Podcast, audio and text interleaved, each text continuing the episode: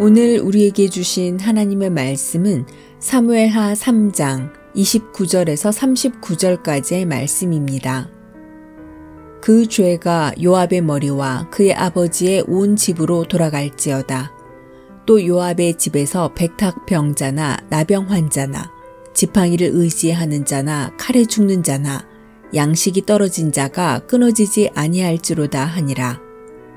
요압과 그의 동생 아비세가 아브네를 죽인 것은 그가 기브온 전쟁에서 자기 동생 아사헬을 죽인 까닭이었더라. 다윗이 요압과 및 자기와 함께 있는 모든 백성에게 이르되 너희는 옷을 찢고 굵은 배를 띠고 아브넬 앞에서 애도하라 하니라.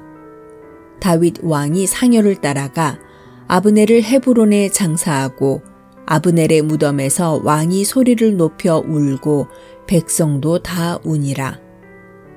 왕이 아브넬을 위하여 애가를 지어 이르되 아브넬의 죽음이 어찌하여 미련한 자의 죽음 같은고 내 손이 결박되지 아니하였고 내 발이 착고에 채이지 아니하였거늘 불의한 자식의 앞에 엎드러짐 같이 내가 엎드러졌도다 하매 온 백성이 다시 그를 슬퍼하여 우니라. 석양에 뭇 백성이 나와 다윗에게 음식을 권하니 다윗이 맹세하여 이르되 만일 내가 해지기 전에 떡이나 다른 모든 것을 맛보면 하나님이 내게 벌 위에 벌을 내리심이 마땅하니라 하매 온 백성이 보고 기뻐하며 왕이 무슨 일을 하든지 무리가 다 기뻐하므로 이날에야 온 백성과 온 이스라엘이 내레 아들 아브네를 죽인 것이 왕이 한 것이 아닌 줄을 아니라 왕이 그의 신복에게 이르되 오늘 이스라엘의 지도자여 큰 인물이 죽은 것을 알지 못하느냐? 내가 기름 부음을 받은 왕이 되었으나 오늘 약하여서 수루야의 아들인 이 사람들을 제어하기가 너무 어려우니 여호와는 악행한 자에게 그 악한 대로 갚으실지로다 하니라. 아멘. 안녕하세요. 수요 묵상의 시간입니다. 다윗은 왕이 되었지만 그의 권력은 그렇게 강하지 않았습니다. 지금까지 도망자 생활을 하면서 자신을 도와온 군부 세력이 강한 권력을 휘두르고 있었고 다윗은 그들의 눈치만 보고 있었습니다. 죽은 사울왕 쪽 사령관은 아브넬 장군이었습니다. 다윗 쪽 사령관은 요압 장군이었죠. 전쟁이 길어질수록 전쟁은 다윗 쪽에 유리했습니다. 불리한 아브넬은 나라를 다윗에게 넘기고 자신의 자리를 굳건히 하려고 했습니다. 아브넬은 다윗과 협상하기 위해서 헤브론으로 왔지요. 협상은 순조롭게 잘 진행되었습니다. 그런데 갑자기 사고가 발생합니다. 아브넬이 전쟁터에서 요압의 동생인 아사헬을 죽였습니다.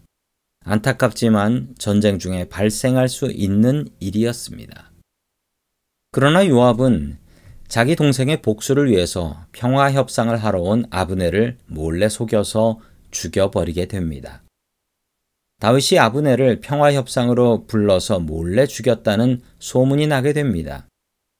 다윗에게는 더 큰 위기가 찾아오게 된 것입니다. 평화 협상은 물 건너가 버리게 되었고 나라는 다시 전쟁의 위기에 빠지게 된 것입니다. 이런 위기를 풀어나가기 위해서 다윗은 무엇을 했을까요? 다윗은 이 일을 위해서 기도했습니다. 하나님께서 이 어려운 상황을 풀어주시기를 기도했습니다. 하나님께서 요압의 권력을 무너뜨려 달라고 다윗은 간절히 하나님께 기도했습니다. 하나님께서 다윗의 기도를 들어주셨습니다.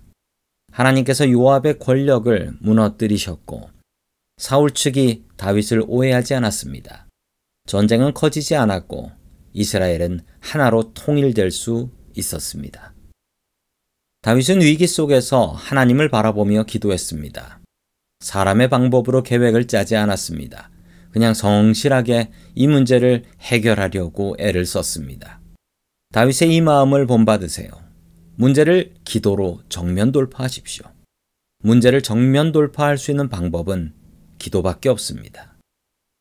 하나님의 도우심을 바라고 기도하세요. 하나님께서 들으시고 여러분들의 문제를 해결해 주실 것입니다. 기도로 문제를 정면 돌파할 수 있기를 주의 이름으로 간절히 축원합니다.